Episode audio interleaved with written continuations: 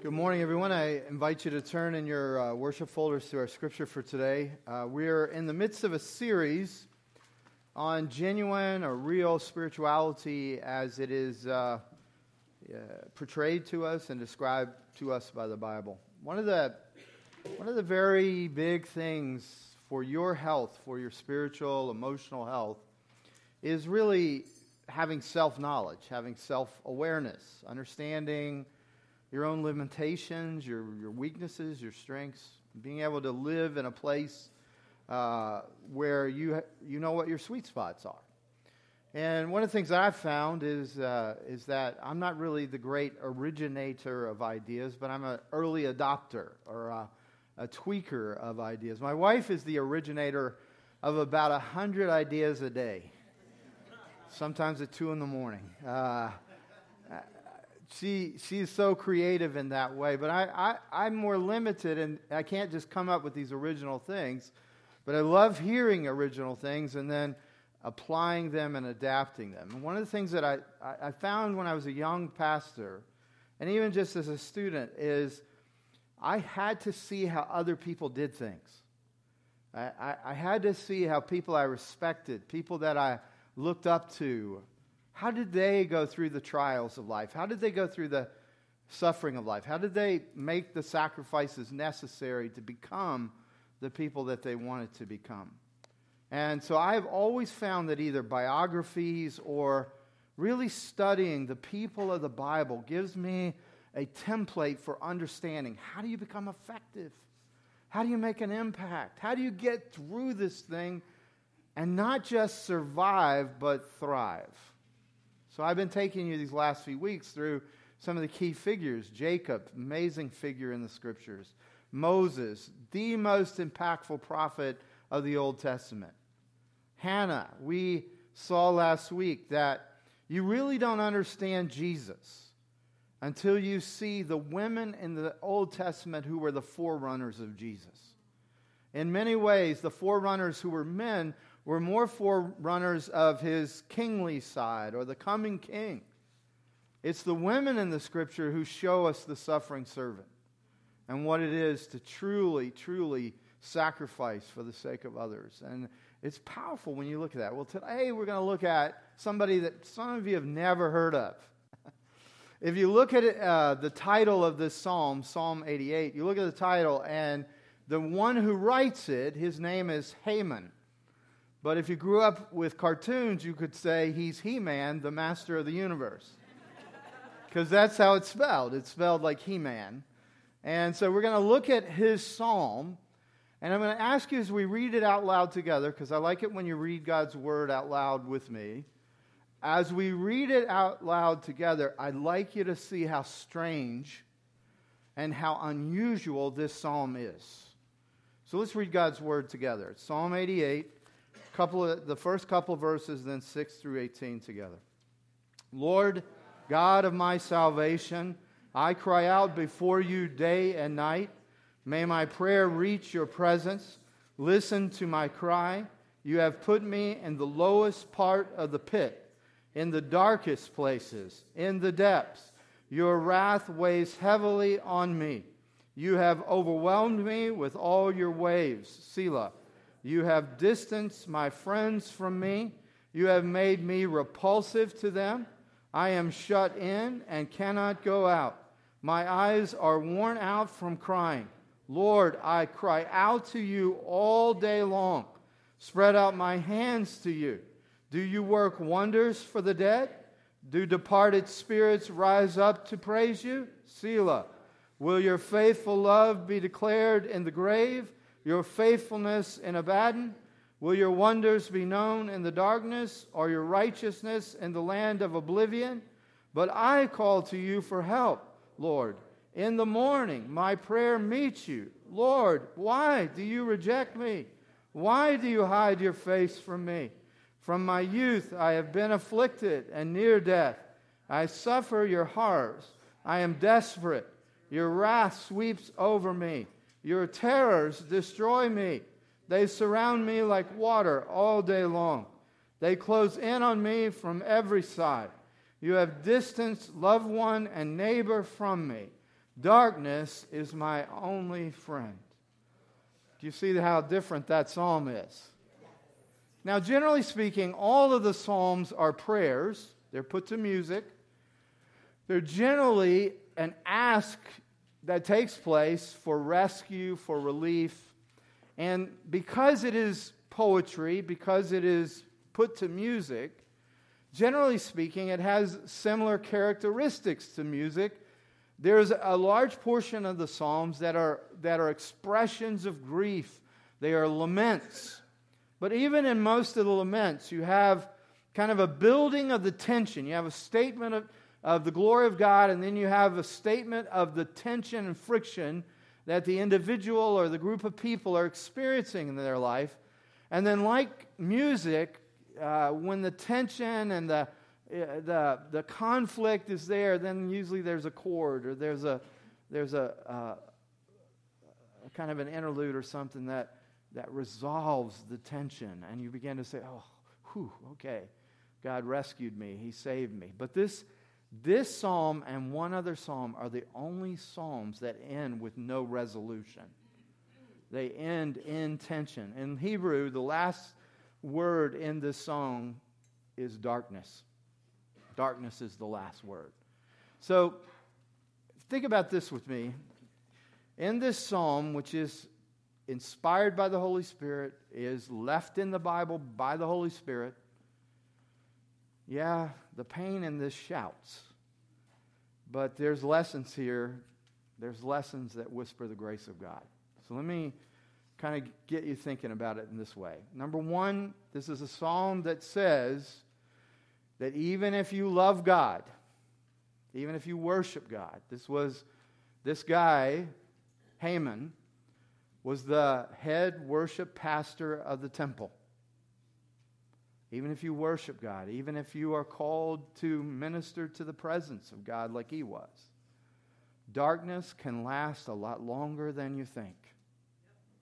And you have to be prepared for it. You, and uh, we're going to look at that. And then, secondly, even in the midst of the shouting of the pain of your circumstances, the grace of God whispers, and you can see His grace if you will look. You cannot look if you stay shouting, you cannot see it.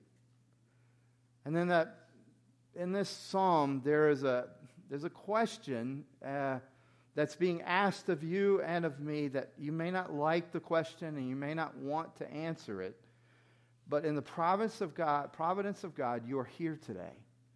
By invitation of the Holy Spirit, you are here today. There is something on your life, there's something about you that God believes that He can, he can transform you into greatness that He can take whatever is your past and whatever are your failures and whatever are your limitations or your weaknesses. And even if you've never thought, I don't want to be great, I just want to survive.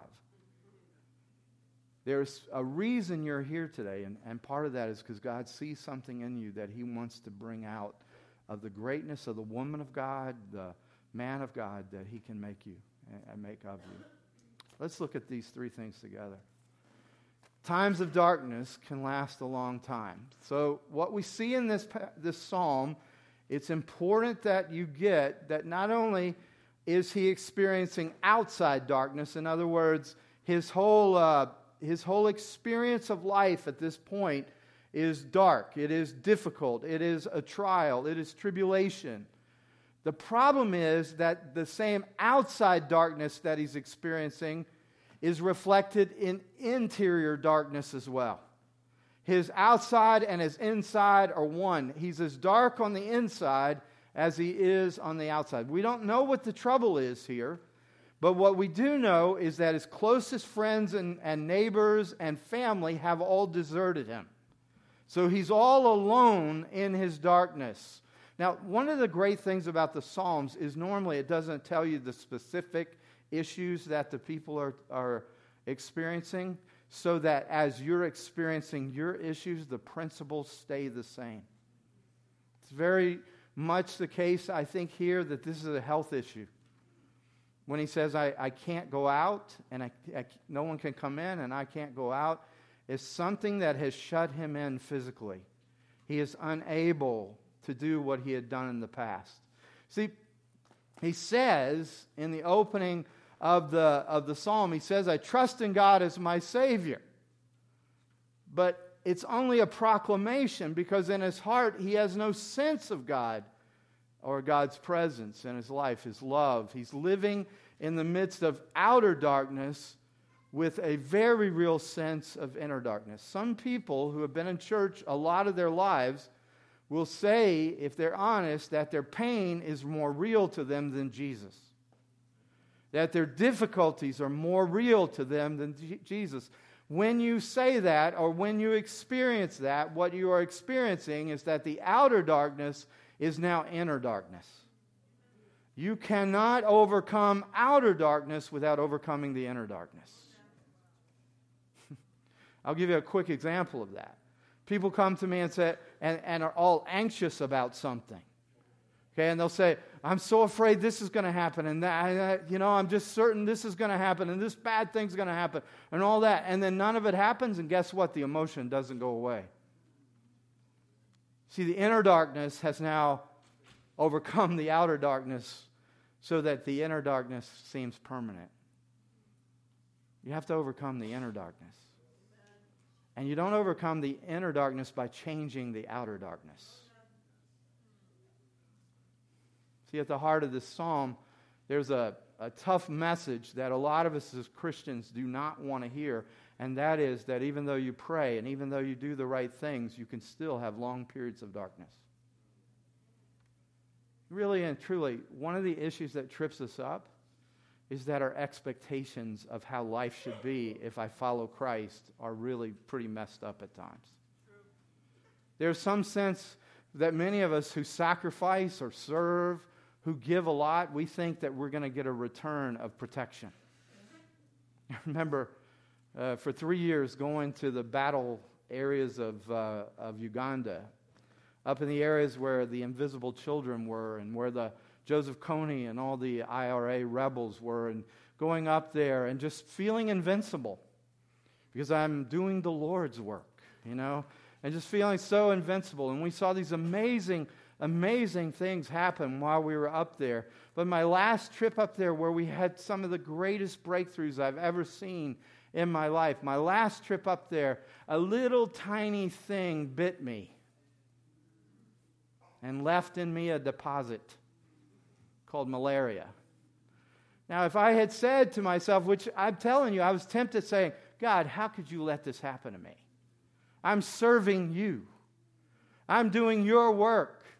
No one else wants to come here. I want to be here, and I still almost die from malaria. You see, if there's an expectation that you or I have that if I do this, God will do that, then you're going to think, I'm disappointed with God and the inner darkness will overwhelm the outer darkness. Now, there's a, there's a scholar that I've always loved. I met him when I was in college. He was uh, uh, Dr. Martin Marty. He, he was a, a, a, professor of church history and of theology at the University of Chicago Divinity School. One of the most impressive men that I ever met. And he, he did a commentary on this psalm and on the psalms in general. But he had this experience that as his wife and he got older, she got cancer. She had ter- a terminal illness. There was no cure for it. And he established a routine with her, and I want to read you a little bit about what happened. I'd get up with her at midnight when she took her medication, and we would read the Psalms. I would read the even Psalms, and she would read the odd Psalms. I skipped Psalm 88, and she caught me. She said, Who do you think you are to skip that? If you don't pray the rough ones, then the other ones don't mean anything. Marty had tried to skip 88, Psalm 88, because he thought it would be agonizing for his wife, who knew she was dying, to hear the psalmist's cold description of God not being present with anyone in the grave, verses 10 through 12. However, she called him out on it and ultimately taught him that there is beauty in the stark realism and despair of this difficult piece of Scripture. One scholar said it this way Over the years, Psalm 88 has unexpectedly become one of my favorite Psalms. It's the one I turn to when I feel despair about situations I cannot change. The one I fall back on when God is impossibly far away. Psalm 88, in Martin Marty's words, a wintry landscape of unrelieved bleakness. Despite all the pain packed within the 19 verses of Psalm 88, there is, as Dr. Marty points out, an intrinsic value in the act of facing up honestly to the human condition. Whoever devises from the scriptures a philosophy in which everything turns out right has to begin with tearing out this page. This page, Psalm 88 of the volume. See, expectations control how you look at life. If your expectations are true and real, you'll be able to handle anything. But if your expectations are false and presumptuous, you will be blown away by the slightest thing. Let me give it to you in a simple, a, a, simple way that I can understand. Is if somebody tells you about a room before you go into the room, what they tell you about the room will determine how you how you uh, evaluate that room, how you criticize, or how you like that room. For example, if somebody says to you, the room you're about to go into is the honeymoon suite, think for a minute, what kind of pictures do you get? I don't want to know, really. but I want you to think about it. So, and then you go into the room and you go, that's no honeymoon suite. That doesn't measure up to what my expectations of the, of the honeymoon suite should be. But if before they take you into the same exact room and they say to you, This room is a prison cell, and you walk in, you go, That's pretty good. Maybe I could check into this, you know, three meals a day. I don't have to take care of my kids. You know, everything would be taken care of for me. Maybe I'll do this. It's all about expectations going in. In some ways, the naivete of Christians about the reality of life trips us up more than life itself.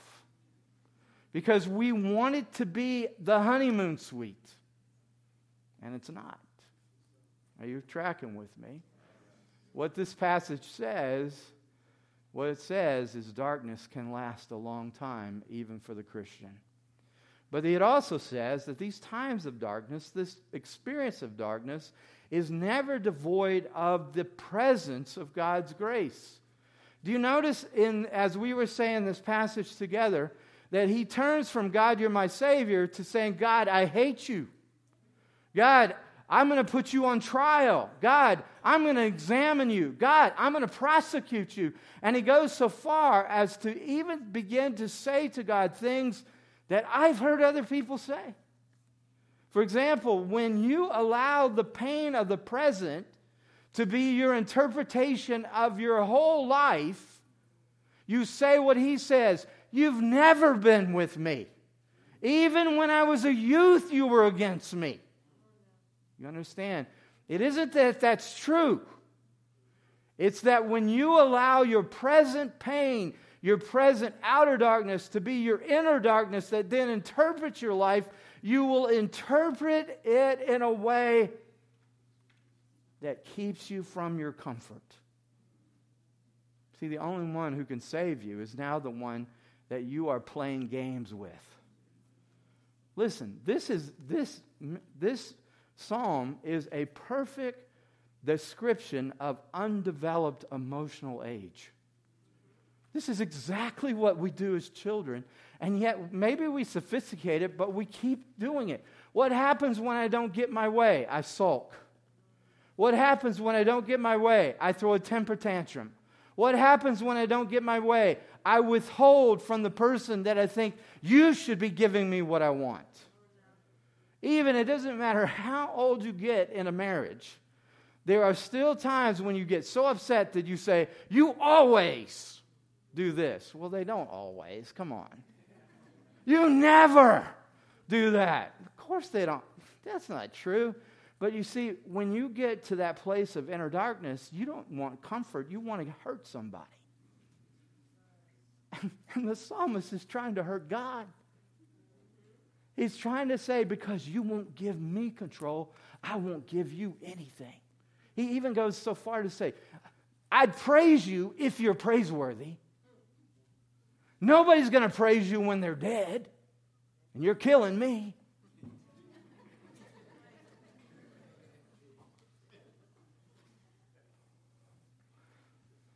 One of the great scholars and commentators on Psalm is a man by the name of Derek Kidner. I've always loved his commentaries. He talks about how these two Psalms, where there's no resolution, how they're so interesting because they reveal the grace of God like nothing else. Listen, in Psalm 39, it says, The sufferer says, Turn away from me, God. In other words, the sufferer says, It's so bad, I don't want you. Get out of my face. Get away from me. And then in Psalm 88, he says, Darkness is a better friend than you are, God. Now, it could be that he's talking about when he falls asleep at night. I know you and I kind of know this, don't we? That sometimes life is so stressful and there's so little relief that the only time you feel any peace is when you're asleep. And even uh, a manifestation of depression is just the desire to lay in bed with covers over your head and just not have any, be able to see or feel anything or do anything. So he says, Kidner says, something is really revealed about God in these two Psalms. This is intemperate, bitter, even blasphemous language. The very presence of such prayers in Scripture is a witness to God's understanding of us. God knows how men speak when they are desperate. See, Psalm 39, Psalm 88, this is the grace of God saying, I know how you feel when you're desperate. I know what you say when you're hurt.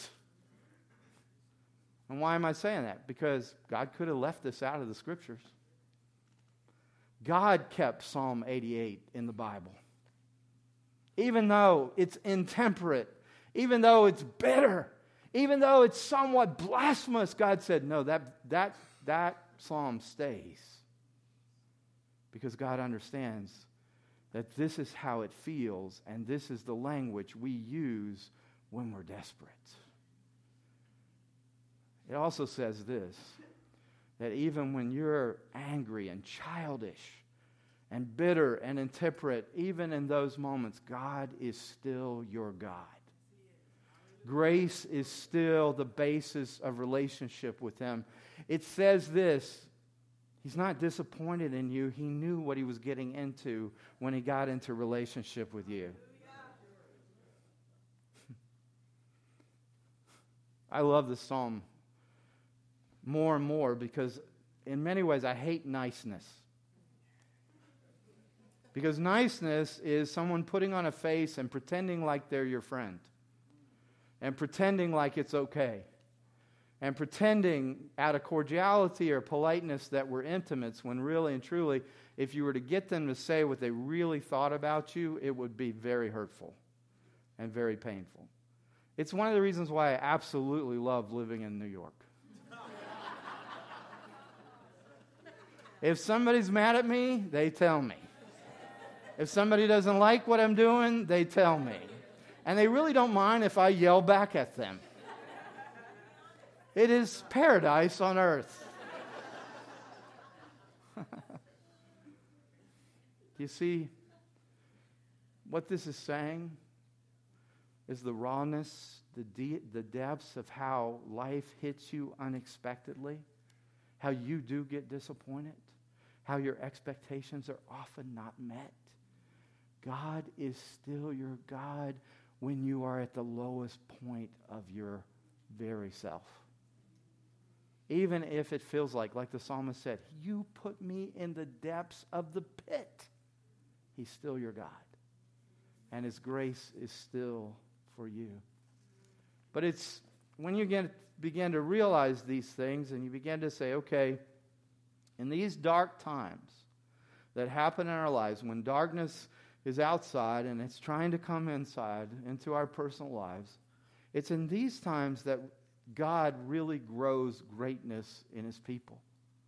Now, I really believe prophetically, I believe that you're here today because the Holy Spirit has singled you out. It's as if you are the only person in this room right now.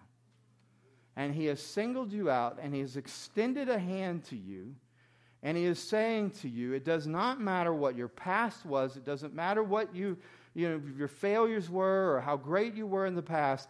I want to take you where you've never been before and cannot get on your own. It isn't in the it is not in the easy times that you become great. It's in the dark times. See think back to what we learned in the book of Job. Satan always believes that you're superficial. He always believes that there's a price that he can make you pay that you will curse God. He said to, to God, Job loves you for what you do for him. You take that away, and he will curse you. And God said, No, Job loves me for me. And Job proved that. Now, what Satan really believes is you're nothing but a mercenary, that you're just in it for what you can get out of it. And in, and in many ways, there's, a, there's an interesting point here that we sometimes maybe forget, and that's this God cannot tell you before the trial what the trial is going to accomplish, or the trial would not accomplish it. For example, Job is one of the greatest men that has ever lived. For over 3,000 years, he has been inspiring people through suffering. But God couldn't say to Job, Job, you're going to go through this so that you will be a great man. Because then Job would have said, okay, I'll go through this so that I'll be a great man. And then Satan would have been right. You only do things because of what you get out of them. So God had to keep quiet and keep silent. And Job had to become a great man, not knowing what he would become. I'm saying to you, whatever you're going through right now, Satan is on a leash. He can only do what God wants to accomplish in terms of digging a deep well of greatness in your soul. God will not allow him any more than what is necessary to dig that well so that God can fill that deep place and give you capacity for all the Spirit has for you. But you have to begin to say in the depths of your soul, I really do want to be great for the kingdom of God. And it is easy, if, it is simple in a sense, if you'll just think through this with me. You may never be as powerful as Job. You may never be as great as Job. But you absolutely, you absolutely are pivotal for all the people in your life. And God has promised in His Word that for whatever shame you've experienced in your life, whatever embarrassment or disappointment, in Isaiah He says, I will give to you a double portion for your shame. But there has to be a resolution on your part. I'll go through this. I'll stay in it, though I may be angry, though I may be hurt, though I may be disappointed. I'm staying right where I am. Look at this with me for a minute. God is always asking this question in the midst of the darkness Did you get into this relationship with me to serve me? Or did you get into this relationship with me so that I will serve you? And then, see, when he seems to be saying no to all of your prayers and life isn't going the way you expect it to go, then you could actually look and say, Lord, it seems like you are not serving me right now. My body is broken. My friendships are broken. My relationships are broken. My finances are broken. My possibilities seem very limited. And it's in those moments of outer darkness that you stand up and say, I will stay. I will stay firm. I will not be moved. I will not be changed. Or you can, you can even look, in a sense, and maybe in a sense this is the lowest response to it, but it's still a, a viable response. The psalmist said this, this way He says, I don't like you, God. I'm really mad at you, but I'm not going anywhere. You see, when you say, I'm not going anywhere, even though it hurts, that is a great defeat of Satan. And when you defeat Satan in your inner world, when the inner darkness is expelled, then something wonderful happens. Something great happens. See, you can spend the rest of your life getting explanations why your, your life doesn't work. My parents didn't do this, school didn't do that, I didn't have this, this didn't happen for me. You can have excuses and reasons for the rest of your life, and they will all be plausible. Or you can say, Greatness is in my, within my grasp. And if greatness is in your grasp, what happens is your soul becomes undefeatable. Let me, I'm a nerd. I love Lord of the Rings. I, I love the books. I love to read them over and over again. Now, my favorite character in all of Lord of the Rings is this little hobbit by the name of Samwise Gamgee. Now, maybe I really love him because uh, Rudy played him in the movie, or the Goonie guy played him in the movie, you know, and I love that guy. But I love Samwise Gamgee, and there's a, there's a line that he says in the text of the book that's not in the film. And it's really a powerful moment where they realize their mission is impossible. It's hopeless. It's not going to work. They don't have enough they don't have enough power, strength, whatever it is. They just look and it's just not going to happen. And so Sam, who's this, been this incredible figure throughout of stability and certainty and loyalty and faithfulness, he himself realizes it's not going to work. And he is filled with a temptation to just give up, to curl up in a ball and go to sleep and die. But this is what Tolkien writes. He says, even as hope died in Sam, or seemed to die, it was turned to a new strength. Sam's plain hobbit face grew stern, almost grim, as the will hardened in him, and he felt through all his limbs a thrill as if he was turning into some creature of stone and steel that neither despair nor weariness nor endless barren miles could subdue. That is an undefeatable person. It is not because I'm to I'm so happy because everything's going to work out so well. No, look, he's faced, he's like, the consequences look dire. It doesn't look like it's going to work out like we want it to. But I'm not giving up. And I'm not giving in. And, and in a way, you say, I don't care about the consequences anymore. And something rises up in you. And a stillness comes into your soul. You understand? It is not. It is not a betrayal of God for you to have steel in your soul. It's a betrayal when you don't have it when you have no resolution, you have no hope, and you keep giving up and you keep giving in, and you give all great reasons why you can't. You become the best you when you rise up and say, I don't know what the circumstances are going to end up. I don't know what the consequences are, but I'm going to stay in this place with my Savior. See, in the darkness, you're able to become a great heart. I mean, there are a lot of people that nothing bad has ever happened to them. Sometimes we wish we were them. But usually they just have a weak heart, a spoiled heart. You know, in nature, do you know how I, I see it? Is anytime we have a storm around here, giant trees are uprooted so easily because they have such shallow roots. You see these giant, beautiful trees that are just toppled over by wind because they never had to go deep. In some ways, you can't really go high and sustain it till you've gone deep.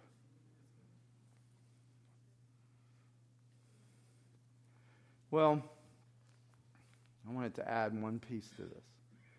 It's really easy to believe that when the darkness is so overwhelming outside of you, it's easy to begin to believe that that darkness is absolute and permanent.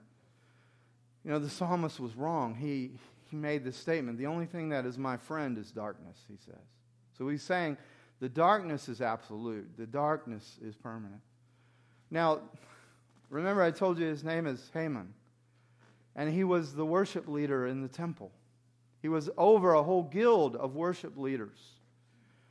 What he didn't realize when he wrote this psalm is that he was becoming one of the greatest artists of all time. He and his guild wrote some of the most beautiful praise music and praise poetry that has ever been written. They could not have imagined, Heman could not have imagined that here in New York in 2017, over 2,500 years later, we're still looking at his work. Come on, let your mind track with me on this. Do you know what, do you know what psalm Heman wrote? As the deer pants for the water, so my soul longs after you.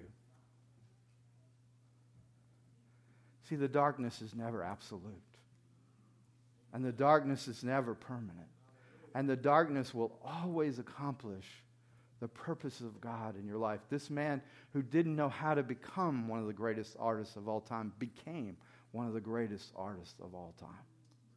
We will sing his songs until Jesus returns.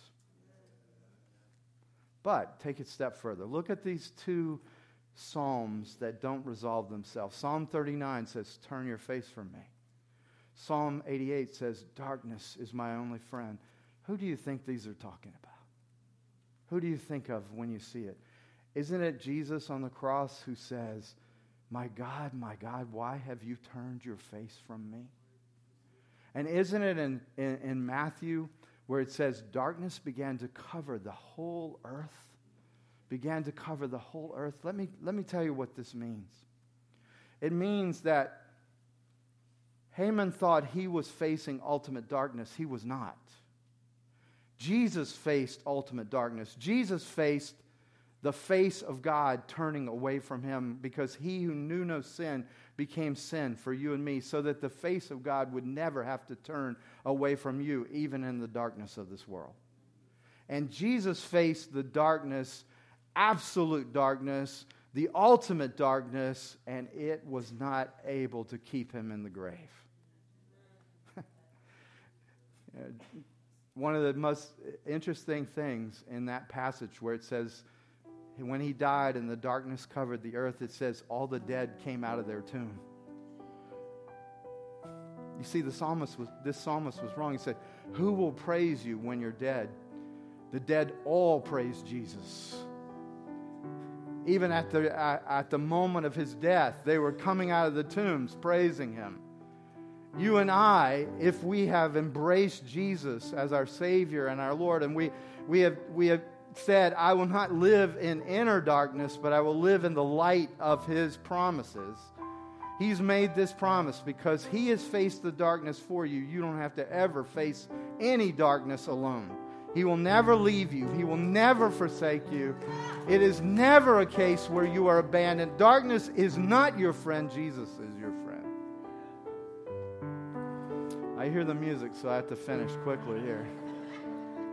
Would you listen to me about uh, just this one distinction I want you to get, okay?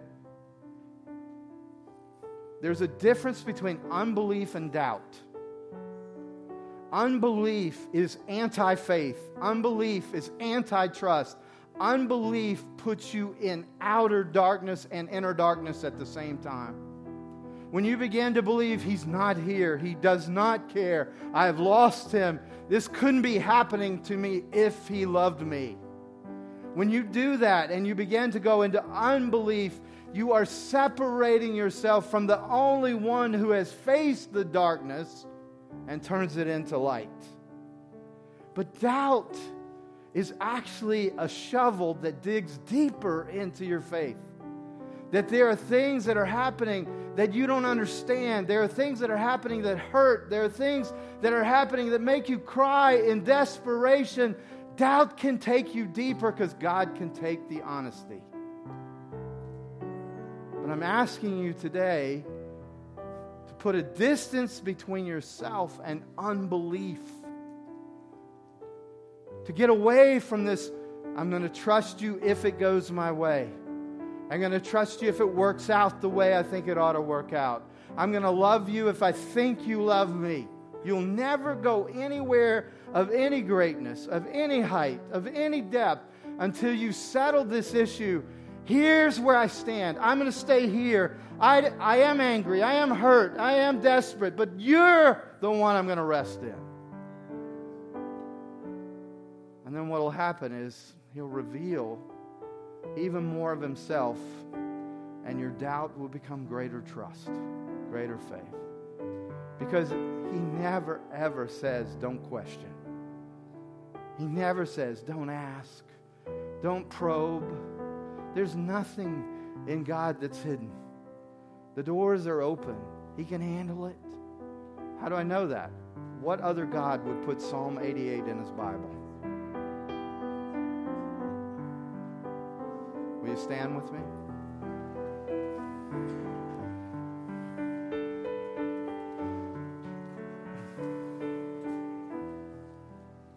I don't know if you notice this. I can't always tell what your responses on Sundays are, and some of you are new, so I really can't tell yet.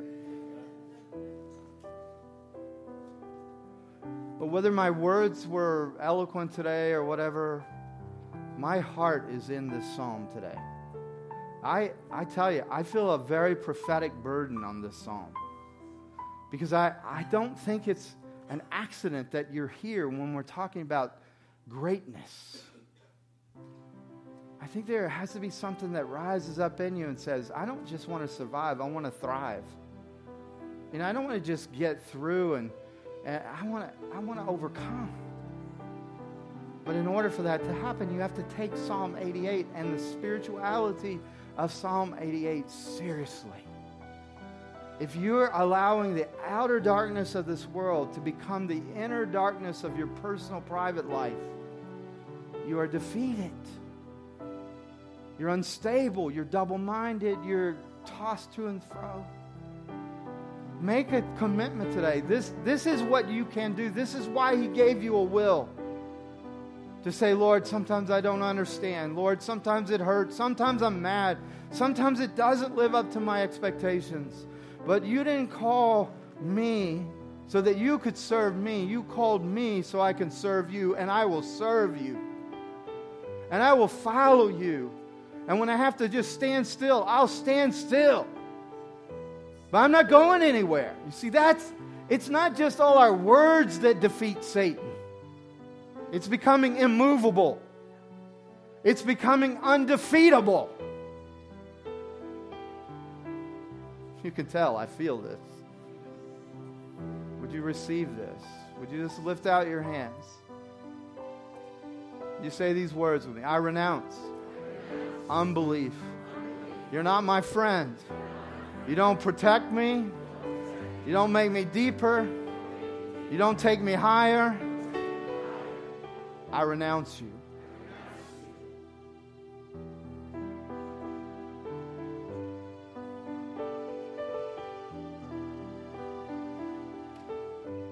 Just let the Spirit flow. I just sense a river coming from heaven. Many of you are maybe for the first time you realize it's okay to fight, it's okay to struggle, it's okay to doubt, but you got to close the door to unbelief. That God can handle your questions, He can handle what you don't understand.